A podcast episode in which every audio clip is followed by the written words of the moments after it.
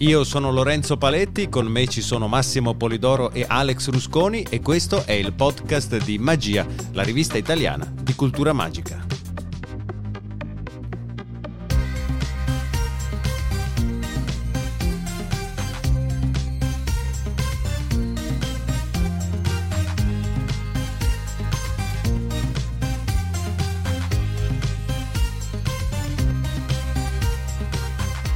Oggi parliamo dei workshop di magia che si terranno al CICAP Fest 2021 e che riuniranno un gruppo di incredibili prestigiatori sotto uno stesso tetto, anche se digitale. E facciamo due chiacchiere con ciascuno di loro, da Francesco Cimemi a Raul Cremona.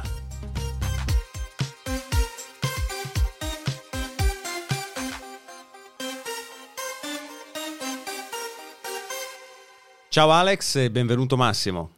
Massimo, quest'anno il CICAP Fest è stato organizzato in forma digitale per venire incontro alle necessità del momento. Eh, raccontacelo, spiegaci quando si terrà e come sarà strutturato. Sì, allora il CICA Fest quest'anno ha proprio questa, questa nuova veste digitale, eh, si chiama appunto CICA Fest Extra e eh, si, si, svolgerà online, appunto poi vi racconto bene come e dove, tra il 25 settembre e il 18 ottobre. Saranno quindi tre settimane e quattro weekend pieni di appuntamenti, adesso ne abbiamo contati circa 140 appuntamenti, forse anche di più e anzi eh, è immediata ormai la pubblicazione del programma sul sito cicafest.it, se andate già trovate eh, diverse cose insomma, che, che presentano questa edizione. Il tema quest'anno è la sfida, cioè la sfida che tutti quanti dobbiamo affrontare per ripartire e noi cerchiamo di capire come farlo con l'aiuto della scienza, come affrontare quindi il cambiamento, l'imprevisto e l'improbabile. E lo facciamo come sempre con uh, il nostro spirito, che è quello di raccontare i fatti con l'aiuto di grandi nomi della scienza della divulgazione. Quest'anno abbiamo appunto eh, ovviamente Piero Angela che non può mancare, ma anche grandi nomi che nel passato non c'erano stati, come Alessandro Barbero, mm. storico che tutti noi conosciamo, eh, Naomi Oreskes dell'Università di Harvard, che è una delle più grandi studiose sui um, meccanismi che portano alla, a, a, indurre la sfiducia in realtà nella scienza da parte di, di gruppi interessati. Ci sarà Stefan Lewandowski dell'Università di Bristol, che è uno dei massimi esperti nel campo proprio del, delle teorie del complotto, di come vengono create. No?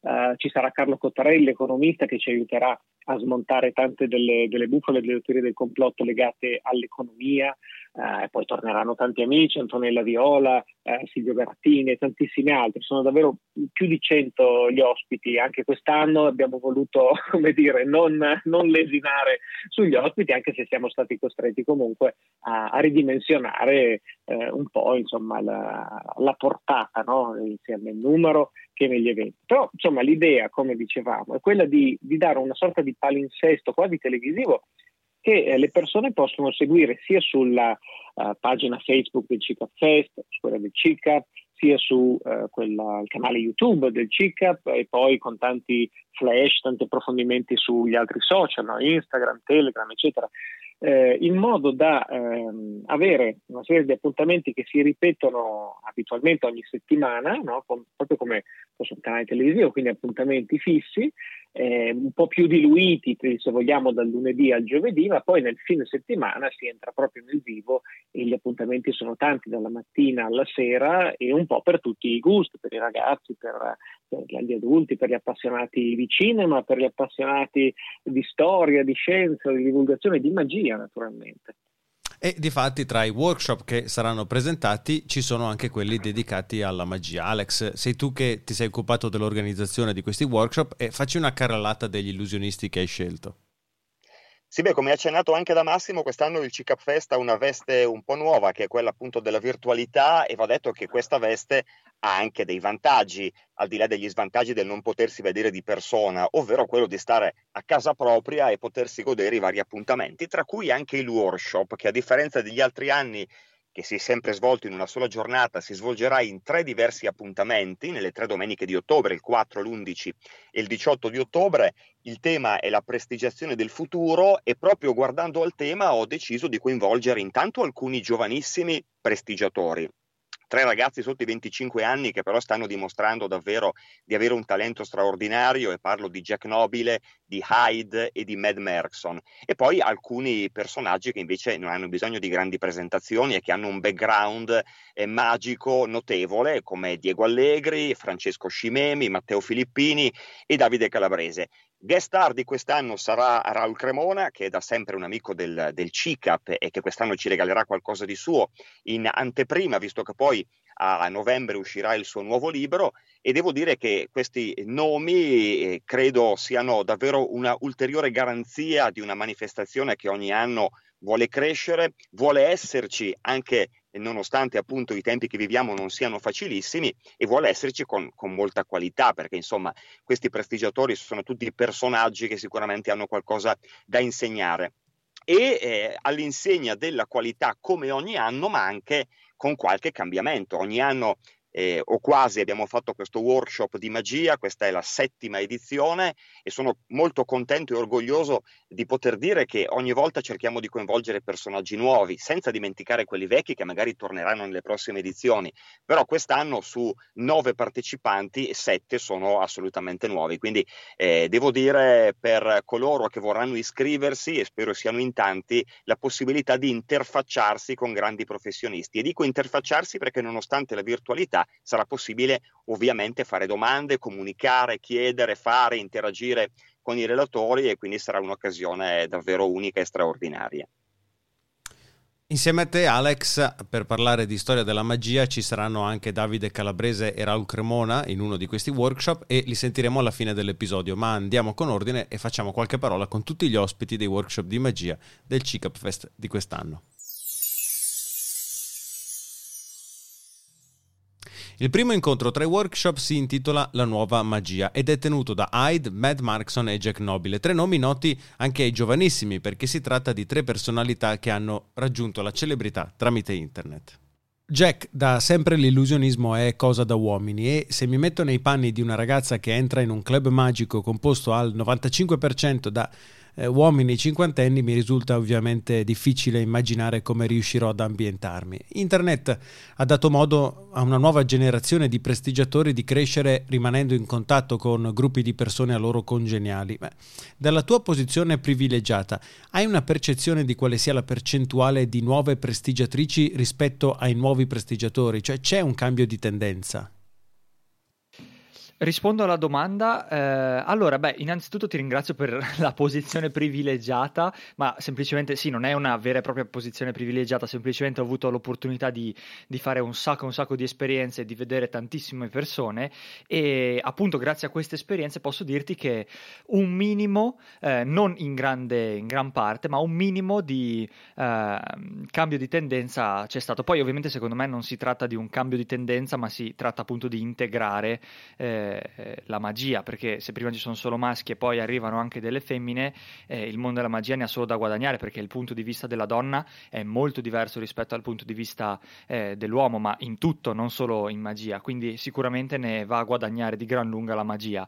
Credo che sì, da soprattutto nell'ultimo anno, posso dire, negli ultimi due, ecco, ho notato una grande affluenza, diciamo, eh, di ragazze che hanno iniziato a, a, fare magia, ma neanche solo a fare magia, proprio ad appassionarsi alla magia, perché nel mio piccolo che ho eh, tante persone che mi seguono, eh, ho visto che ho visto proprio che mh, ci sono tante ragazze che proprio sono appassionate, alle quali non gli interessa di scoprire il metodo, ma gli interessa soltanto di godersi la magia. Quindi credo che la magia sia diventata una forma di intrattenimento molto, cioè adatta, è sempre stata adatta a tutti, ma in quest'ultimo periodo molte persone si appassionano di più, sia maschi che femmine.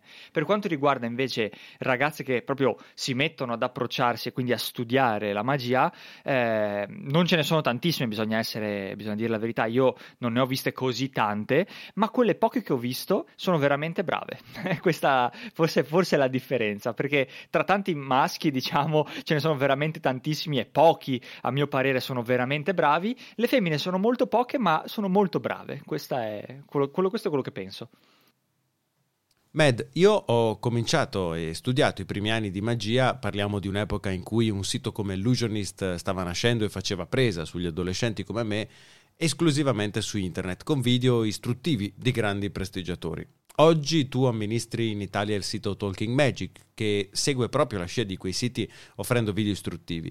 Io continuo a guardare video sulla magia, ma con il tempo ho imparato ad apprezzare i libri sulla prestigiazione, anche perché eh, sono colmi di chicche che richiederebbero milioni di ore di video per essere toccate tutte. Pensi che chi si avvicina alla magia tramite i video istruttivi debba prima o poi affiancare anche lo studio sui libri e nel caso che consiglio puoi dare eh, a questo proposito ai giovani eh, prestigiatori e prestigiatrici? Guarda, siccome oggi la comunicazione è cambiata totalmente, il primo approccio, il front-end nel gergo marketing è sempre prima o poi un video. Certo. Nel senso che difficilmente ti imbatti in un libro a meno che magari un tuo nonno piuttosto che un tuo parente lo ha nella biblioteca e allora lo vedi. Oggi è tutto mm. veloce, la comunicazione è da 10-15 secondi, quindi è normale che i ragazzi scoprano la magia attraverso i social o comunque i video.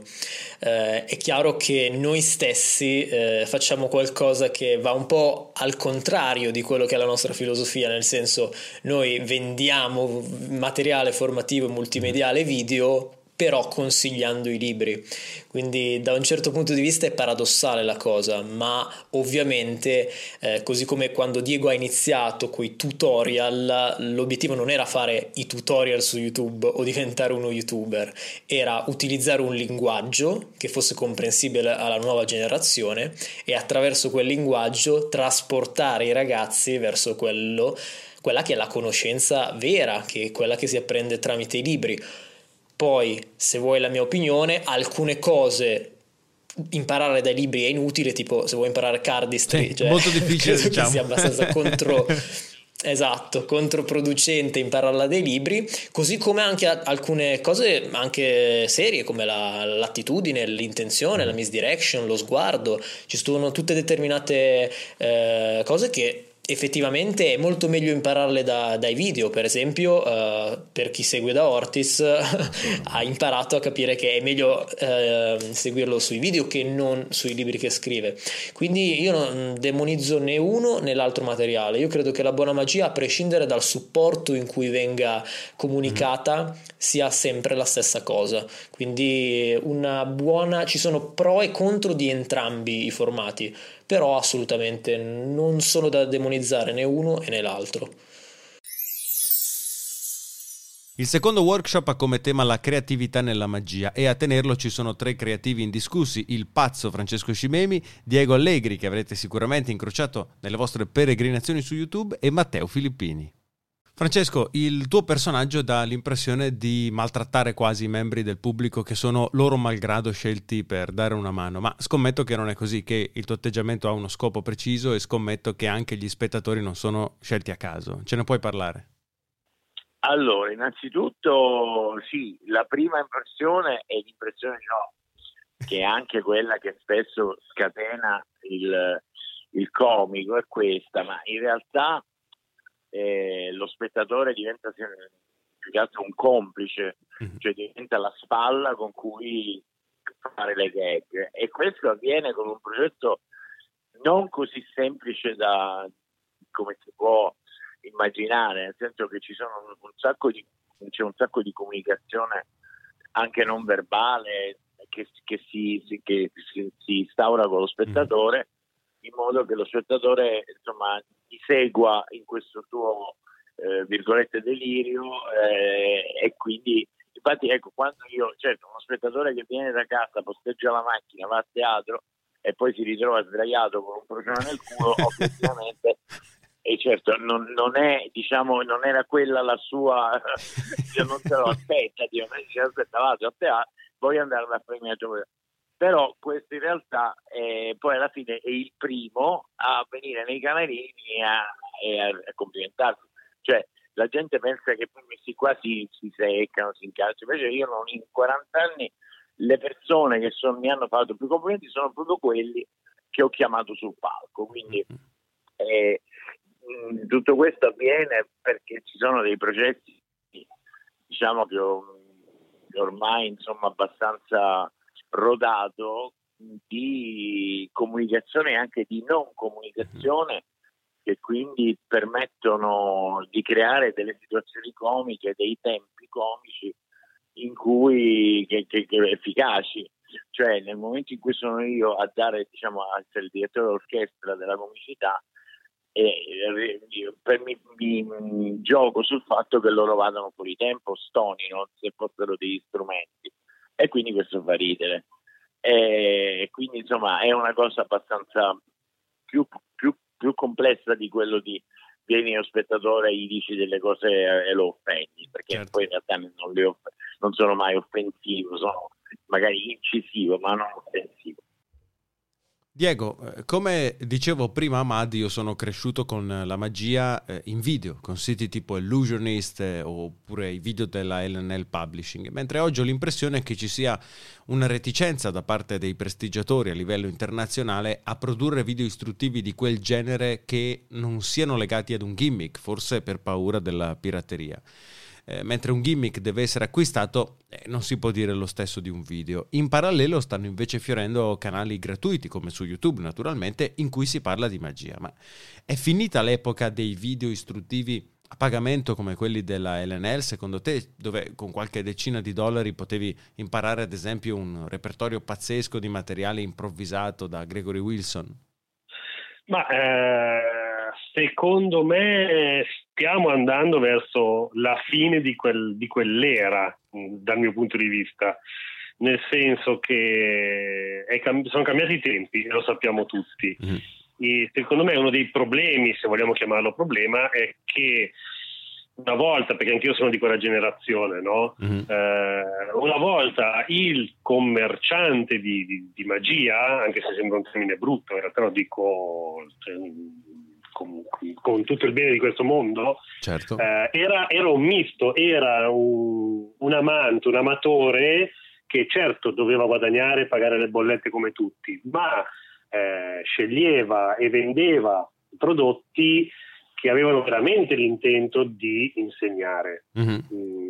Invece quello che vedo che è un po' oggi il trend è più un discorso prettamente commerciale eh, c'è molto meno la volontà a insegnare, a tramandare la professione e molto più la volontà a eh, fare dei soldi facili, mm. per modo di dire. Mm. Quindi giustamente l'hai accennato tu, il problema qual è? Che se io metto in commercio un video di due ore di conferenza, comunque di spiegazione giochi, senza gimmick e via dicendo, quindi chiunque, parlo sempre dell'ambiente, eh, certo. lo veda è in grado di eseguire quegli, quegli effetti, è soggetto pesantemente alla pirateria e su questo non, non si discute. Cioè, tu, tutti quelli che gravitano intorno all'ambiente sanno perfettamente, sono a conoscenza di, di siti cinesi che dopo una settimana di, di, un video nuovo lanciato sul mercato te lo fanno scaricare a sì, veramente sì, una stupidata, 2 dollari, sì. esatto. Quindi ovviamente se invece richiede, l'effetto richiede un, un gimmick, se non ho quel gimmick e non posso costruirmelo soprattutto, mm-hmm. allora sì che sono vincolato ad acquistare il prodotto originale. Diciamo, mi sembra più un modo per argi- da un lato per arginare questo fenomeno, dall'altro n- non tolgo che a volte invece sia meramente una questione commerciale, mm. punto. Quindi secondo me sì, andranno a sparire, a meno che si trovi il modo, e un po' lo stiamo facendo noi col canale, ma nel nostro piccolo, piccolissimo, di rieducare. Cioè manca, dal mio punto di vista, un'educazione ai fruitori finali, all'utenza finale, eh, in quanto sapere intendo, cultura dell'argomento, mm-hmm. che prima invece c'era. Eh, questo, di questo sono fermamente convinto proprio perché ormai si viene bombardato, perché i costi di produzione oggi non esistono più. Una volta produrre un libro costava fatica, impegno, sudore e soldi. Mm-hmm. Eh, oggi sei a due clic di computer da un libro fatto e finito e stampato, ha un costo irrisorio. Quindi tutti possono da un giorno all'altro, perlomeno nella loro testa, diventare autori. Certo. Eh, eh, e questo ha creato una sovrabbondanza di, di, materiale e una difficoltà estrema a scremare quello che può essere valido da quello che non è per niente valido, mh, mm, dalla, dalla, vera e propria spazzatura. Mm-hmm. Uh, dirti, un po' per chiudere il concetto, che se sia un bene o un male, sinceramente non lo so. L'unica cosa che penso di sapere è che sia inevitabile questa transizione. Eh, una volta il problema era trovare l'informazione, oggi il problema in un certo senso è sempre trovare l'informazione. Una volta però era per una questione di carenza dell'informazione, oggi è una questione di scrematura secondo me, cioè trovare le, le gemme, le perle all'interno della spazzatura che ormai ci sta, ci arriva sopra la testa. Matteo, quando si parla di creatività nella magia diventa difficile credere che ci sia qualcosa di davvero nuovo che sia stato inventato recentemente. Siamo costretti a tritare sempre le solite idee viste e riviste oppure pensi che ci sia davvero modo di creare qualcosa di completamente originale nel mondo della magia anche ai giorni nostri?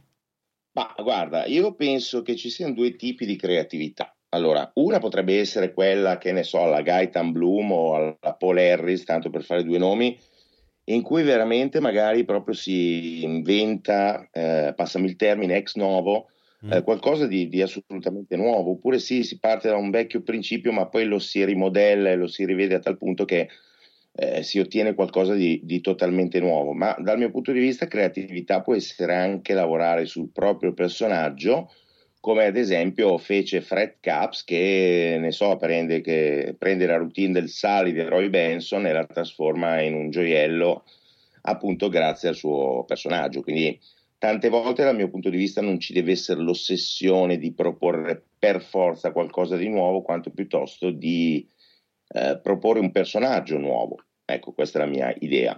No, no, chiaro, questo tra l'altro poi è una cosa che chiederò anche a Raul riguardo eh, il fatto del se ha senso ancora continuare a riproporre giochi classici, chiamiamoli così. Ma guarda, io ho fatto, ho fatto uno studio, ho fatto vari studi ehm, anche quando proprio non mi occupavo, se non proprio part time in maniera assoluta della prestigiazione o del mentalismo su molti dei grandi classici della magia come i bussolotti, il sacchetto uh-huh. dell'uovo, eccetera, eccetera. Penso che allora, da un punto di vista didattico sia impost- importantissimo per gli addetti ai lavori e soprattutto per i novizi, ma non solo, lo studio dei classici, perché comunque ti danno la possibilità di capire certi meccanismi che eh, appunto li hanno resi classici, perché se ancora oggi, dopo migliaia di anni, il gioco di bussolotti comunque eh, che magari è trito e ritrito per, per, gli addetti ai lavori, ma così non è magari per gli spettatori che nell'ambito di uno spettacolo close-up magari non è che l'hanno mai neanche visto, se non i bussolottini colorati della fiera. Ecco, penso che sia importante capire certi meccanismi, soprattutto per quanto riguarda le costruzioni magiche di una routine magica, i meccanismi di misdirection, timing, eccetera, eccetera. E da lì poi eventualmente se uno ha questo tipo di eh, spinta, cioè ovvero creare qualcosa di completamente nuovo, può partire ad esempio da una tematica classica o da attrezzi classici per proporre qualcosa di completamente diverso. L'ultimo workshop ha come tema la magia, la storia, il teatro ed è tenuto da Davide Calabrese del gruppo teatrale Oblivion, dal direttore della rivista Alex Rusconi e, non ha bisogno di presentazioni, Raul Cremona.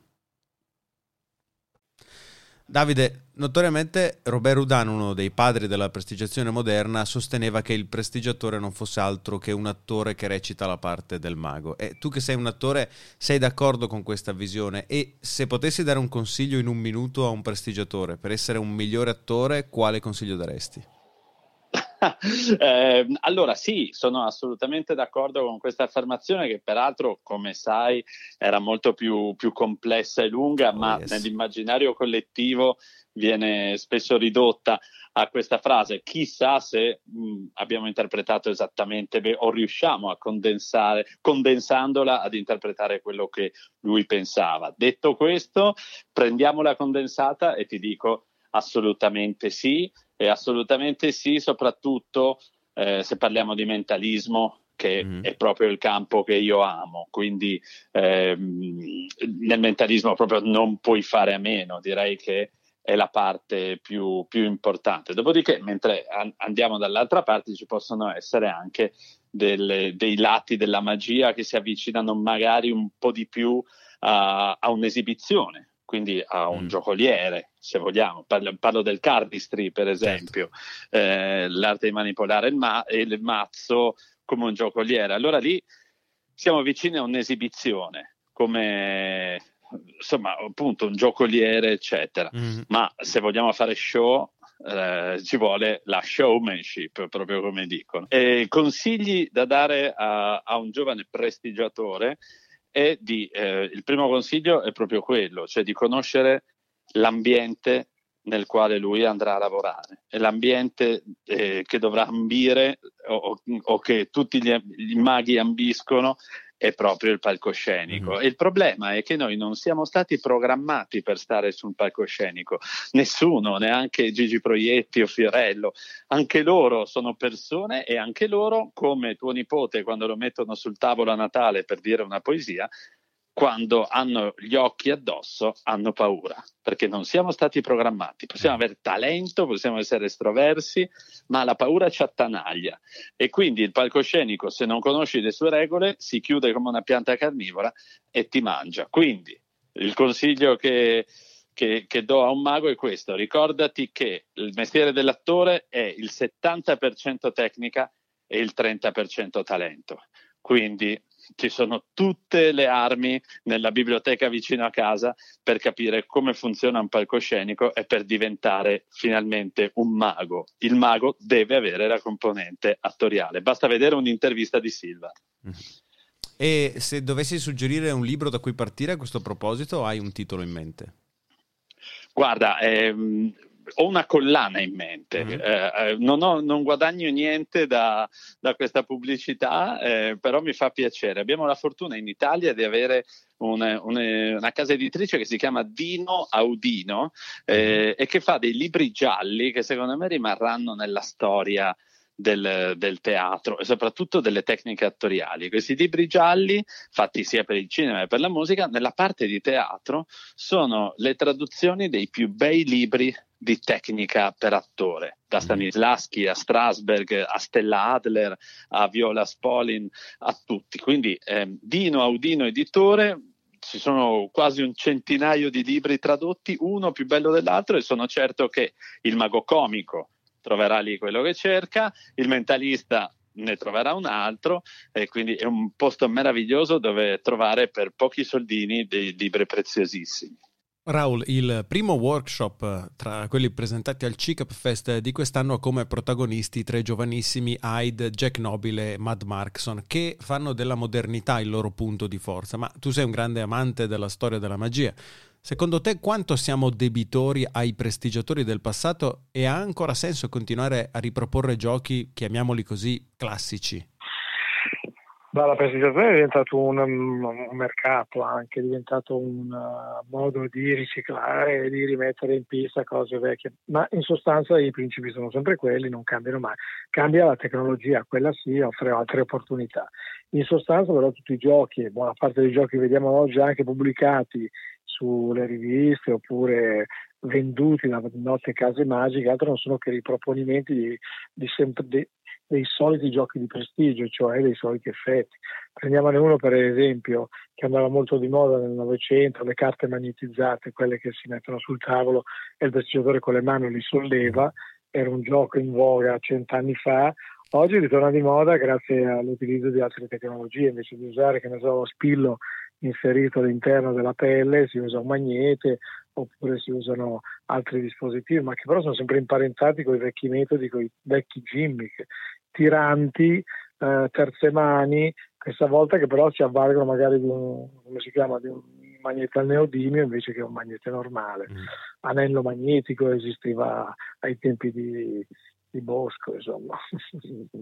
Quanto deve la magia, la magia di oggi a quella di ieri? È tutto, nel senso che questa è una tradizione che si tramanda e ripete, eh, ripete quello che si è visto, che si è vissuto, cercando però di eh, nuovi sentieri. Questi però non arrivano dalla magia ma vengono da fuori, come per esempio l'ultimo più grande mi sembra quello di Geller, mm-hmm. che pur essendo non un prestigiatore ufficiale ma all'inizio un ciarlatano, eh, ha innescato, cioè ha, come si dice, ha innovato la magia portando per esempio il famoso il bending, cioè i, i cucchiai e le forchette eh, piegate.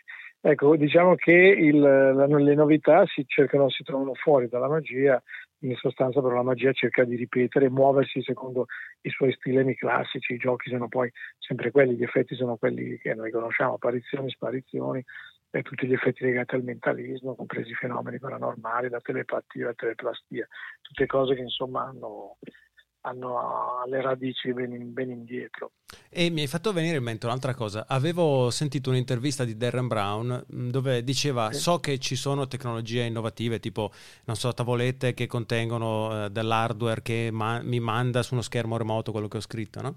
Sì. Brown però diceva: Io non mi fido usare questa roba perché potrebbe fallire. Invece lui diceva: I metodi classici, cioè le tecniche antiche, difficilmente sbagliano. Tu ti fidi Beh, nell'uso di. di... Sì o ti fideresti? Beh, devo dire che ho una grande paura, ogni tanto le uso per divertimento e vedo un pochettino, per esempio ci sono delle cose incredibili, tipo per esempio Rubiked per dire mm. una persona fa un cubo di Rubik e appare il disegno in contemporanea sul tuo, sul tuo telefono. Eh, se f- dovessi fare degli esperimenti di genere troverei una, cercherei una riserva, però l'idea di rubare, che ne so, un disegno, di rubare una scritta, un numero segnato su una lavagnetta, mi, mi renderebbe molto più sicuro nella, nella, maniera tradizionale. Sul palcoscenico, per esempio, quello di un teatro, fa scrivere sopra una, a un blocco note, se poi avere sotto un foglio di carta, di carta carbone eh, chiaramente non è diverso che, la, che, avere un iPad che trasmette il segno. L'unica cosa è che, eh, ecco, eh, quel, nel primo caso dovresti lasciare la tavoletta su un tavolo e un inserviente dove portarla fuori per poi bloccarne il contenuto. L'invenzione e l'innovazione della tecnologia è che questa riesce a trasmettere al di là delle quinte, quindi non ho più bisogno di, di avere né l'inserviente né di andare fuori le quinte per poter eh, addocchiare quello che c'è. Oggi grazie a un orologio posso guardare direttamente su quell'orologio qual è il, il segno fatto. Eh, la tecnologia secondo me va usata, però mh, va usata da chi è capace di usarla. Immaginiamo di trovarsi in difficoltà, però eh, il professionista sa che in quel momento adotterà una scappatoia. Allora sì, è chiaro che con la tecnologia si possono fare effetti che non possono essere replicati con i metodi tradizionali ma con i metodi tradizionali si può arrivare sempre comunque a un buon risultato. Insomma, l'hanno fatto tutti i maghi eh, per, per, due secoli prima di noi. Aggiungerei dicendo, Pinetti aveva degli accorgimenti che per esempio eh, oggi non si usano più, cioè il palcoscenico veniva allestito facendo dei, dei, arredando una mobilia e praticamente c'erano delle credenze, le credenze quando aprivi le, le, le, antine o quando aprivi i cassetti comunicavano con oltre la parete dove un assistente caricava, caricava il cassetto. Poi prova a immaginarti quanto, quanti cambi poteva fare, quante informazioni poteva avere. Eh, quella era la tecnologia dei tempi, pensando poi anche agli androidi o agli automi che in realtà nel caso di Pinetti erano mossi da fili, non erano no, gioielli di ingegneria, quella era, era l'innovazione del, del, momento. In quel momento però l'innovazione era più che altro eh, scientifica, qui invece proprio la tecnologia ha sposato la causa dell'illusionismo. Uh, per un prestigiatore vecchia maniera, concludendo, direi che gra- si trova grande soddisfazione nel poter realizzare quei miracoli avendo un pezzo di carta, una matita e qualche piccolo oggetto. Grazie ancora a tutti i prestigiatori che potrete vedere ai workshop di magia e a questo proposito Massimo vogliamo ricordare un'ultima volta come è possibile iscriversi al workshop di magia?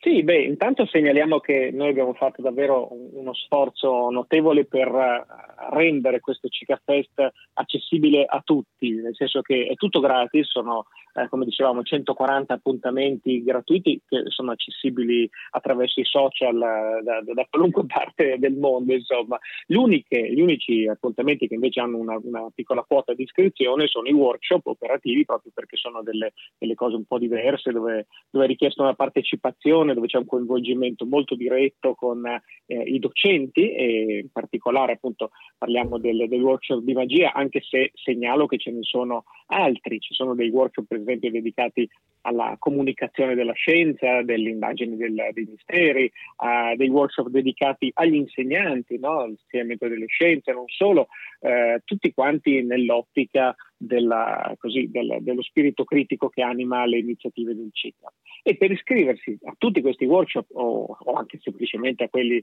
semplicemente solo a quelli di, di magia, si va sul sito cicapfest.it quindi molto semplice, cicafest.it, si troverà già nella home page eh, l'indicazione nel menu in alto iscriviti, iscrizione ai workshop oppure nei, banner che si trovano sotto dove si legge workshop eh, si aprirà una pagina dove sono descritti nel dettaglio tutti quanti i workshop e si potrà scegliere quelli che, che interessano e, e, quindi versare la, la quota richiesta e iscriversi. Si riceveranno poi i codici per accedere durante le giornate del festival e naturalmente segnalo che eh, chi eh, dovesse avere dei problemi, non potesse seguire in quel momento, ne perdesse un pezzo, avesse dei problemi tecnici, ovviamente resteranno poi disponibili questi workshop per le persone che si saranno iscritti e se li potranno rivedere quando vorranno.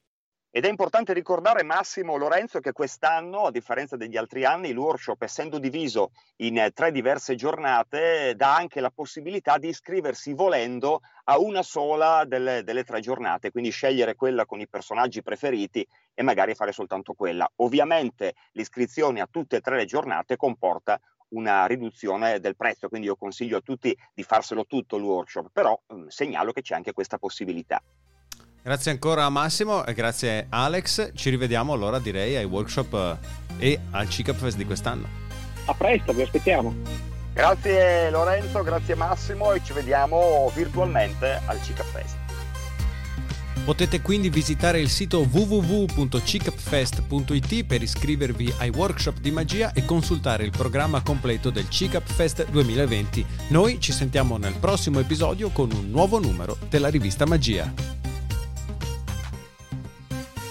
Io sono Lorenzo Paletti, con me ci sono stati Alex Rusconi e Massimo Polidoro e questo è Magia, il podcast della rivista italiana di cultura magica.